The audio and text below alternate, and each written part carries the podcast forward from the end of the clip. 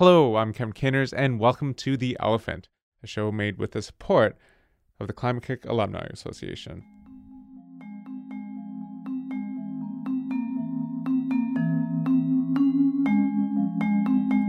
A couple of months ago, on the morning of July 29th, the people of Portland, Oregon woke up to some rather unusual news. A protest in Portland, Oregon, getting a lot of attention this morning because demonstrators there are dangling from the city's tallest bridge. At least 13 climbers from Greenpeace are trying to prevent Shell Oil's icebreaker ship from leaving port where it was undergoing repairs. And a few weeks before that, there was news from Seattle. A massive oil rig outfitted for Royal Dutch Shell's remote Arctic exploration parked in Seattle's harbor on Thursday. Demonstrators were on hand, with some paddling out in kayaks to meet the rig. In fact, all spring and summer long, there was a continual stream of protests and actions taking place against Shell. And all of this was because of Shell's plans to drill in the Arctic. Now, there are two main reasons why Shell's plans to drill in the Arctic drew particular ire from environmental groups. First of all, there's the threat of a major leak occurring. The area in the Chukchi Sea that Shell bought the rights to drill in is incredibly remote. It's off the north slope of Alaska and is over a thousand miles from the nearest Coast Guard station. So not only is it environmentally sensitive, if anything was to go wrong, there are serious doubts about how Shell would be able to mobilize resources to quickly stop the leak, as well as deal with the cleanup. And the second reason is, well, the emissions. Shell's explorations in the Arctic, if successful, would represent a huge new reserve of fossil fuels coming on board, this at a time that scientists tell us that we need to leave 80% of the recoverable fuels companies have already discovered in the ground.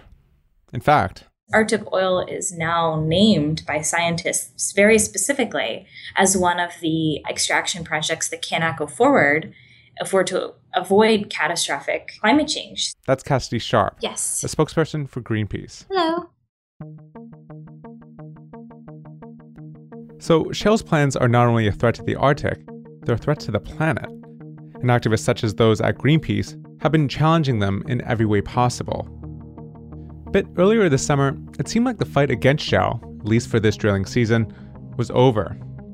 Activists had protested, but were unable to stop one of Shell's massive drilling rigs from leaving Seattle's port for the Arctic in June. And from all appearances, the Obama administration looked set to approve the final permit that Shell needed to drill exploratory wells.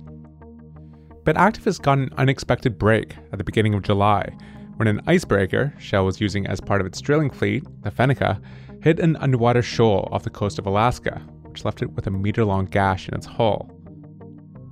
Now, when we think of offshore drilling, we normally picture that gigantic multi pillar type structure, which is the drilling rig itself. But there's a lot more that we don't usually see that's behind the scenes supporting these rigs. So there's lots of other pieces of equipment aside from just the drilling rigs. And Shell's whole drilling fleet actually includes more than 20 vessels. In fact, the Fennica was one of two icebreakers that was part of Shell's drilling fleet in the Arctic. But the Fennica was special because it carried a key piece of equipment called the capping stack, a safety device that, in case of a blowout, would essentially serve to cap or seal shut the damaged well. But now that it had a meter long gash in its hull, suddenly the Fennica had to turn around and travel thousands of kilometers back to Portland to be repaired in one of the biggest dry dock facilities in America. And that news, that news got Greenpeace excited. Once we found that out and that was made public, you know, that presented an amazing opportunity to move this this fight to stop Arctic drilling to to Portland. And then it was actually announced that the Obama administration was making it absolutely required that the Fennica be repaired and back on site before they could drill deep enough to reach any oil. So this really was standing in between Shell and its plans to drill in the Arctic. So the Fennica is coming down to Portland, needs to be repaired for a couple of weeks, and then we'll be leaving. We'll be going back to the Arctic so that Shell can begin its drilling. And of course, the thought occurs to Greenpeace activists well, if we can somehow stop the Fennica from leaving Portland, then we can delay Shell's drilling. So they hear the news and start hatching a plan of how they could somehow stop the ship. And given this was an unexpected opportunity, they didn't have that much time. Yeah, it was a pretty tight timeline. That's climber and Greenpeace organizer Dan Cannon. we knew when the rest of the world knew that the Fennica was going to Portland, um, and I believe it was only two two and a half weeks. So they get to work on hatching a plan. And naturally, I was curious about the behind the scenes strategizing how this specific idea came together. But Oh man, so I will be really honest, we usually don't talk about preparations. It's just something that we generally don't talk about a lot is the time leading up. But no problem. Suffice to say, they got their team together, came up with some options, and decided on a game plan. And that plan, that plan centered around the St. John's Bridge, a picturesque green suspension bridge in Portland that the Fennica would have to pass under on its way back to the ocean from dry dock. The thinking went with 13 skilled climbers, they could spread across the bridge in the middle of the night and rappel down. Their bodies on the line, dangling down from the various pillars of the bridge, would serve as a kind of human net and block the space below the bridge so that the Fennica wouldn't be able to pass through. And by being able to move up and down, they could let other ship traffic get through unimpeded. Because of media reports and just being able to keep an eye on the ship itself, they were able to figure out with a pretty high certainty when the Fennica was going to try and leave. In the meanwhile, they spent their time organizing and training. But as with many things, agreeing to do something in theory doesn't always make it easy when the time comes. And as the action approached, nerves got higher. The day before the action, I was very nervous. My stomach was rolling over itself all day long. I had never seen the bridge in person, and it was a mix of nervousness, adrenaline, and, and excitement. And no wonder. After all, there were good reasons to be nervous about what they were about to do. We are very much professional climbers and we we're very much trained in what we do. But anytime you go into a situation where there is potential legal repercussions, I think there there's just a lot of things to be nervous about. But none of them wanted to back out now. They were ready to go, and in the middle of the night, they got to the staging grounds. There's wires on the bridge. And to calm our nerves right before deploying, we simply counted the wires to know where our spot was that we would deploy. And as simple and silly as it seemed, in that moment when I needed to be the calmest, that just calmed me. And I was climber 10. I got to my wire, which is wire number 24. And it was at that moment that we began setting up to go over the edge. And so, at about 2 a.m., with the rope secured to the bridge, Dan, along with his 12 fellow climbers, rappelled down into the darkness. Um, so we, what we did was we descended down about 100 feet.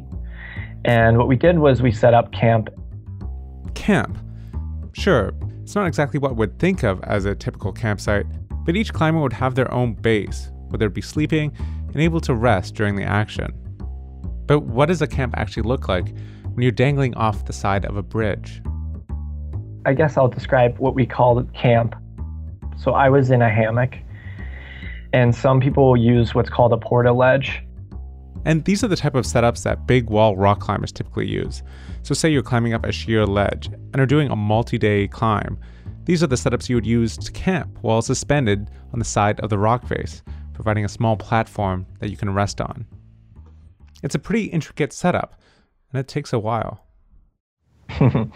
setting up camp actually takes a while. It's a slow process, including setting up kind of where we were sleeping. We also had to um, retrieve uh, our food and our water. So I descended in kind of pitch black, and I, you know, was finally getting fully situated in camp when the sun was coming up. And as the sun was coming up, so was the rest of the city to the news of the protest. Ken and Jenny, good morning to you. Now that we have some daylight, you can see the uh, protesters, 13 of them, who are hanging off of the St. John's Bridge, and we can now see that all of them are connected to a rope or a wire. And of course, they have put themselves here in this position protesting uh, Shell, and you can see on the, the bottom. And it wasn't just the 13 climbers. Even though it was in the very early hours of the morning, they were also joined below by dozens of kayaktivists who were just as eager to stop the Fennica. So it was a double blockade from the air and on the water. River, they have just lit up a sign. All these kayakers, known as the kayaktivists, they have lit up a sign that says hashtag shell no. They are protesting. But okay, so they've started the blockade, but the question remains well, how long can you actually stay up there, dangling off the side of a bridge? According to Dan, a pretty long time. You know, we were prepared to stay as long as it took. We had people at the top of the bridge, so there were 13 climbers, but then there, for each climber, we had a support person. So they could lower us, you know, water, food. So we were prepared to stay as long as we needed to. And so, with the blockade up, it became a matter of waiting. They knew roughly when the Fennica was supposed to leave, but the information was changing. So, for now, they would just have to wait and bide their time. We were going off of what local media was reporting. Um, so we knew what the rest of the world knew. And, you know, there were reports that it, it was expected to leave that morning at 5 a.m. And then there were reports that it was leaving actually at noon. And then there were reports that it wasn't leaving. And so they waited. They waited and they waited. And that's how it went the entire first day. Morning turned to afternoon, and afternoon turned to evening. And as night fell, there was still no indication of when the Fennica might try to leave. Protesters have been hanging from the side of St. John's Bridge for nearly 19 hours now. Yeah, dozens of people have been out here all day, and, and some even here tonight. You can see the kayaks back there. Portland police so far have kept their distance, and right now it looks like this protest is going to go on through the night.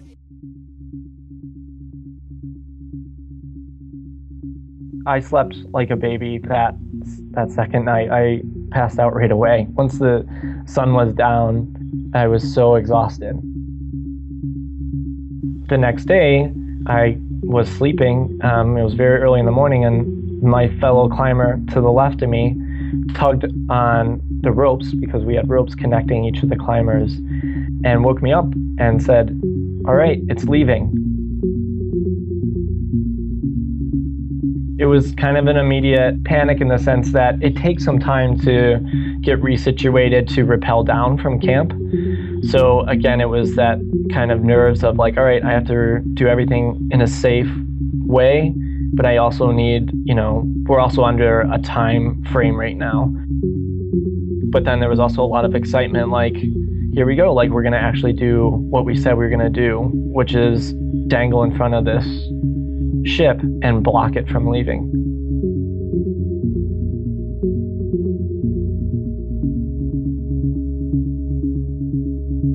You know, the ship approached very slowly. It had three or four um, police vessels, um, and then I believe one private vessel that kept playing this message over and over again, telling us that it was a recorded message telling us that we are currently breaking Shell's court injunction that it has against Greenpeace.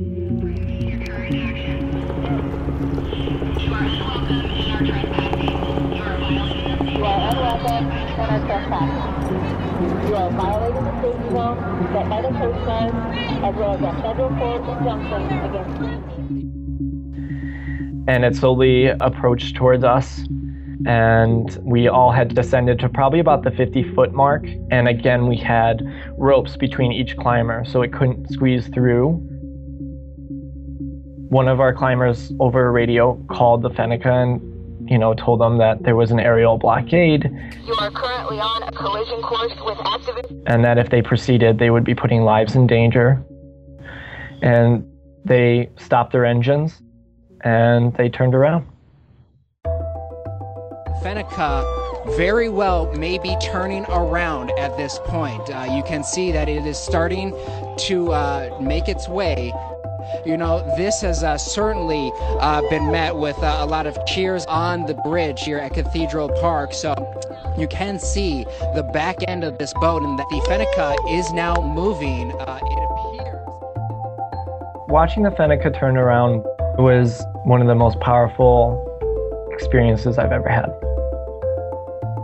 But I think it was it was the the broader sense of collectiveness and togetherness that was happening. You know, as the Fennica was leaving, it wasn't just up there. The, there was a park next to the bridge, and we just, as time went on, just watched this park fill and fill and fill up with more and more people. Uh, and those uh, kayaktivists uh, have not been moving. As, as, a matter of fact, there were more of them coming in order to impede the progress of the ship. Uh, this would really be a uh, success for the environmentalists, for Greenpeace, if indeed that is what is happening. So it was this incredible moment of success, and um, we had really succeeded in what we wanted to do. And so they had done it. After hours of waiting, they had actually prevented the Fennica from leaving. But then, of course, as one of the news anchors put it, then the question becomes how long would the ship remain in Portland and when would they make another attempt to get out? When are they going to try again? So, having been successful in blocking the Fennica, at least in this first showdown, they each climbed back up to their individual camps. And remember, at this point, they had been up there for more than 30 hours 30 hours dangling off the side of the St. John's Bridge. And I was curious, what are the biggest challenges of being up there that long? Dan said exhaustion and lack of sleep, but one factor was simply the elements. Perhaps fittingly, it was an unusually hot day. It was over 95, maybe even over 100 both days. So the heat was really rough. But other than that, really the main challenge was just staying busy and not getting bored. I was very privileged in that I was on the social media team. So I had an iPhone that I was tweeting from, and I could see kind of the news that we were getting so I had kind of this connection to the outside world. So that helped a little bit with boredom. But, you know, we were prepared. People brought books.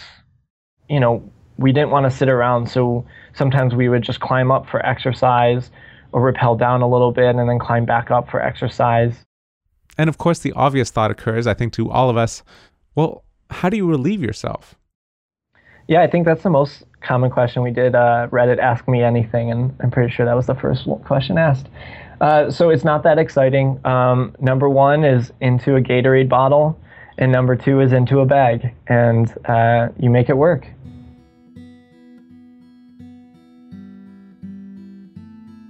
But back to the showdown.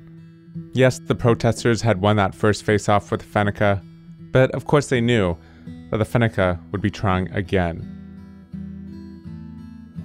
Now, again, we are waiting on an update on when the Fennica might try to leave Portland again. But as you heard, uh, these protesters say they are determined they have enough food and supply to stay on the St. John's Bridge for quite some time. Back to you. They spent the rest of the morning in their camps, and the crowd on the ground, both on the water and at the park, only got larger interesting to note that compared to this morning when that ship first started to move, the protests seem to have almost tripled in size. Morning turned into afternoon, and soon it seemed like something was poised to happen. And now, in the afternoon here, word that that ship is on the move again or shortly going to be on the move again. It was pretty apparent something was going to happen when all of a sudden you saw four or five Coast Guard and just different law enforcements come in with boats. So we definitely knew something was coming. Okay, now we have word that the Shell oil icebreaker, the icebreaker, the Fennica, is starting to move. Jennifer is standing by from your vantage point. What's happening there, Jennifer? That's right, Jeff. We're on a bluff that overlooks the Fennica, and we've just noticed that it has started to slightly move. I'm going to step out of the way so you can see it. It's pulling away from the dry dock there at Swan Island, and now that ship is finally departing the Coast Guard announced over loudspeakers that the waterway was now closed and started one by one edging the kayakers to the side. Right now, Coast Guard and law enforcement boats surrounding these kayakers, but they seem determined to stay out here despite what any Coast Guard or law enforcement vessels that approach them tell them. There are a lot of people on the dock here and along the shore lined up, waiting and watching to see what happens as this unfolds. On top, the police shut the bridge to traffic and took the support team off. And they gave three of the climbers a choice. Three of our climbers, fire rescue gave them the option of either fire rescue setting up their own rope system and transferring them and then lowering them and cutting our lines, or giving the climbers the option to lower themselves. So, two of our climbers said, We will lower ourselves, and one climber said, You can move me to your system and lower me. Okay, well, at a quarter to five, if you're just joining us, here's the latest on the situation, the protest. The special rope team from Portland Fire and Portland Police moving in, cutting the ropes of the uh, protesters, attaching them to their ropes and lowering them down below. And this is a live look at the situation right there. Wow. And you could just, did you Yep. just see him cut right there? He just, and, and that's what they're doing right now. We know they've removed two protesters so far, Jennifer, possibly. So at that point, three climbers had been extracted, and there were there was a large enough hole for the ship to get through. The ship was coming through the first bridge, and we could see it coming through the first bridge, and, and it started coming towards us. And this was a hard moment. We were descended back into our lower positions, but we knew that there was a large enough gap and this is where, you know, a really hard moment turned to a beautiful moment. The crowds on the water started cheering, uh, Stop that ship, stop that ship.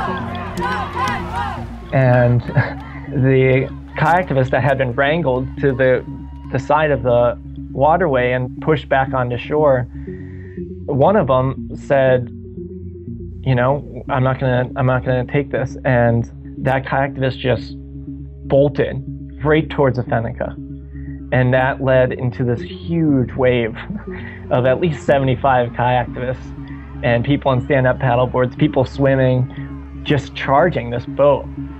Well, right now the Fennec has moved back a good 200 feet or so because more kayakers have been able to get into the middle of the Willamette. Not too long ago, Steve, when we talked just five minutes ago, they were kept pretty close to the shoreline, and one by one they were able to break away and they were able to get into the middle. In fact, there was a short swim chase going on. It was quite bizarre.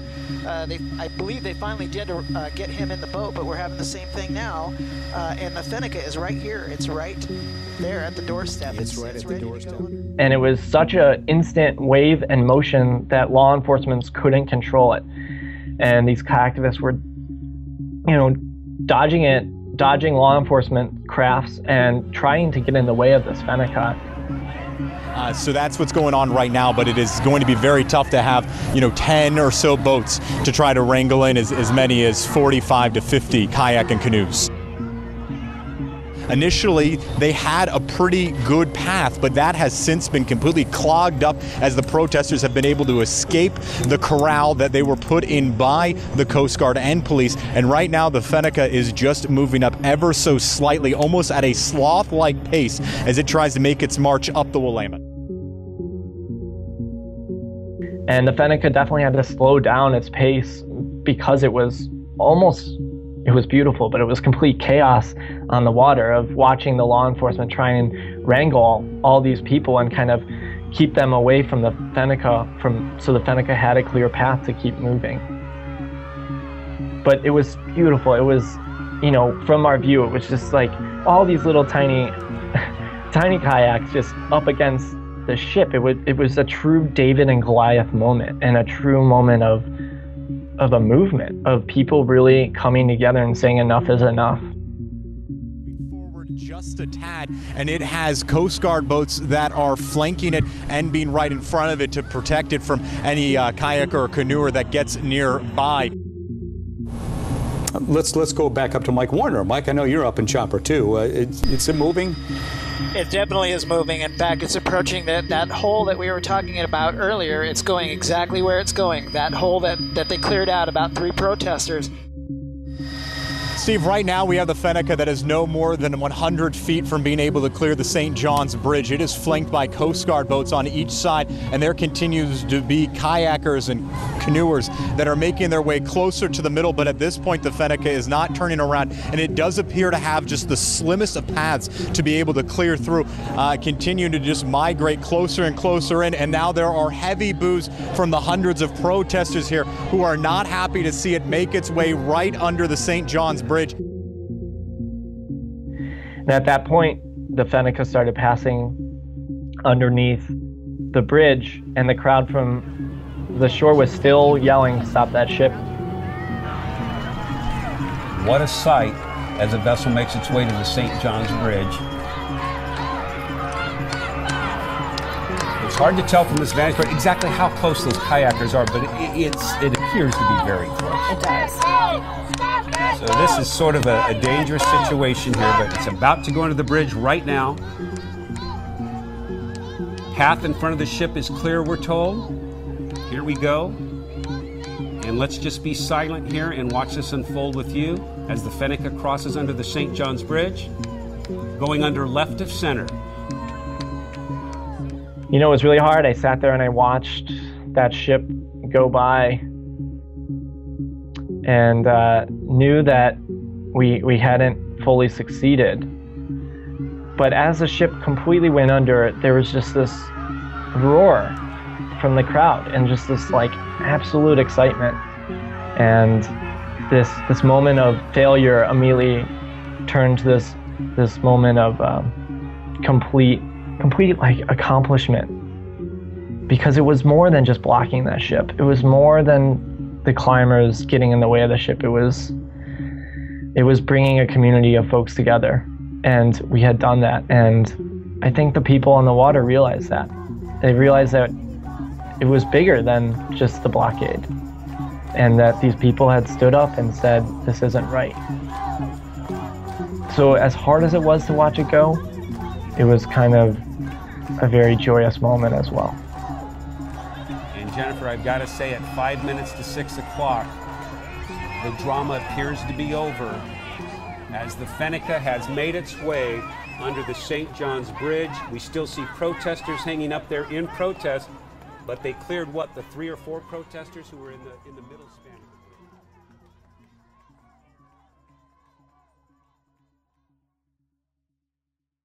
But yeah, 40 hours up up there, it's it's a weird feeling when you get back to shore. You you ever had sea legs? It's kind of like land legs, where your body is very uncomfortable walking. It knows how to, and you can. I could walk, but I felt like I was swaying left and right. And and so when you finally got down, or when all of you were were reunited, what what was the mood like? It was a lot of hugs and smiles, and just congratulations, and um, on a personal level, I feel we were very successful in what we wanted to do. We turned the ship around, we delayed it for 40 hours, and we we were part of something much larger than us, and we didn't even plan that, and that was beautiful. I, I mean, you had to go through so much in order to take part in this action. You know, there were potential legal consequences, there was just discomfort. I'm sure it was actually scary at parts. To a lot of people, it would seem seem quite quite crazy, it's quite radical to to take part in, in such a thing. Why for you was it was it worth the price? There's just there's so many reasons. You know, I climate change is you know it's it's already impacting us, and people on the front lines of climate change are already being impacted.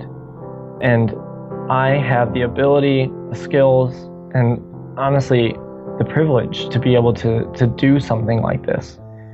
And I and I need to use that privilege in a, in a way that I feel is important and effective. And this was it. I have seven nieces and nephews. You know, what, what does the climate look for them? It's just, there's so many reasons to act. It's hard to articulate just one. But why do something that's extreme? Well, you know, I've, I've already written, I've done petitions, I've lobbied members of Congress, I've written letters to the editor, I've organized large rallies. You know, the environmental movement has been talking about the impacts of climate change since the 90s, since before the 90s. And at what point do you say enough is enough and say we need to put our bodies on the line because this is so important? And I think I've reached that point. If anything, I'm more eager to continue the work I do every day, which is is exactly that. Is I'm I'm an organizer by trade. It's it's organizing people to stand up to environmental injustice and to say we can't drill in the Arctic. And so I'm very much just as motivated, if not more. Would I do something like this again? Absolutely. Absolutely. Because I really think we're at the point that we need to be doing this. And not everyone can do that, and that's okay, but um, there's different there's many roles people can play. And this is a role that I'm able to play, and if I'm asked to do something like this again, I would I wouldn't hesitate.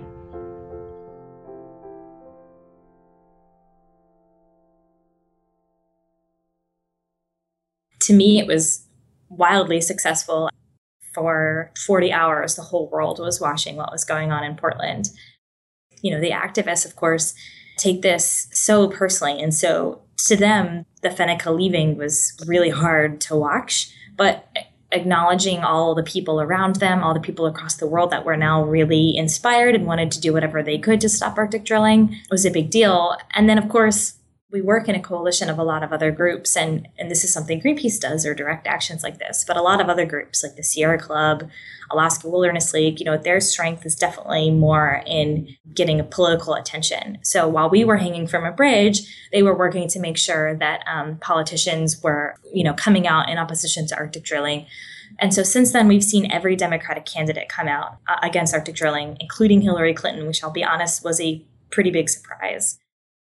The thing about climate change and then all the other issues that fall underneath it, including Arctic drilling, is that they are so complex. And, and, you know, Obama says this all the time. There's, there's not a silver bullet. I think what ends up working is seeing such a triage of, of pressure coming from certain angles. So this is Greenpeace's thing. You know, we do direct action. When we when we can, we will peacefully put our bodies or our kayaks or whatever it is in between a company and, and its plans to destroy, destroy something like the Arctic and contribute to climate change. And then just two weeks ago, at the end of September, Shell made a startling announcement. An absolutely huge week if you're a person who likes living on Earth and cares about what happens to it. Shell announces it will stop its massively controversial bid to drill in the Alaskan Arctic, years long endeavor costing $7 billion that's billion with a B. Shell says it ended exploration for the foreseeable future, citing not only those high costs, but also admitting it just didn't find enough oil. Company also noting the unpredictable federal regulatory environment in offshore Alaska. Shell's decision to end its Arctic exploration speaks not only to the shifting economics of fossil fuels in the era of climate change, but also to the power of grassroots activism. Controversy has followed the company's quest to drill in the Arctic ever since the Obama administration approved the project. That quest has been met with months of dramatic protests, from activists boarding one of Shell's drill rigs to a flotilla of kayaktivists blocking that drill rig to protesters rappelling off a bridge in an effort to stop an icebreaker ship. As The Guardian notes, the company privately began to admit it had been surprised by the popular opposition it faced. Today, climate activists took a victory lap. Environmentalist Bill McKibben tweeting a photo of one of the kayak protests, noting, Shell thought about another summer of this and they blinked. And that's remarkable. If activism did factor into Shell's decision to call it quits in the Arctic, that is a huge win for a small and dedicated group of people who don't often get this kind of result. All of which reminds me of something else Bill McKibben said at the end of our interview from a couple months ago. The, the message is uh, as an individual, you're basically powerless against climate change. So our job is to become, you know, the most important thing an individual can do is not be an individual. It's to join together with other people. That's why we set up 350.org, and that's why if we win, we're going to win. Since you jumped in with both feet with launching 350.org, is there anything that, that surprised you most about the fight around climate change? The fact that uh, once we started organizing, we started winning some. And it's a good reminder that the other side looks all powerful until you begin to push. And then if you push hard enough, you got a chance. Uh, no guarantees we're going to win, but there is a guarantee now we're going to fight, and that's really good.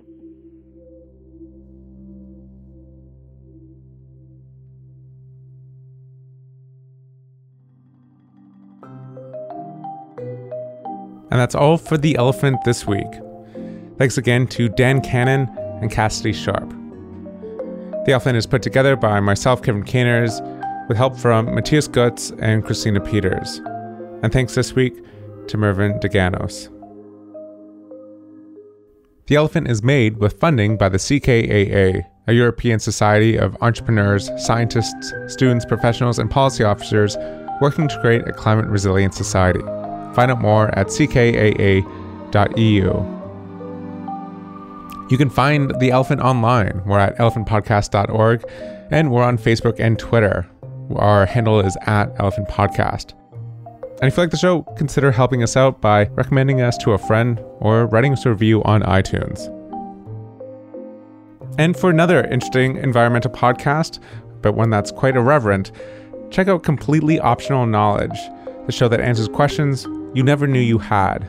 It's a podcast by Greenpeace, and to check it out, just head to completelyoptionalknowledge.com.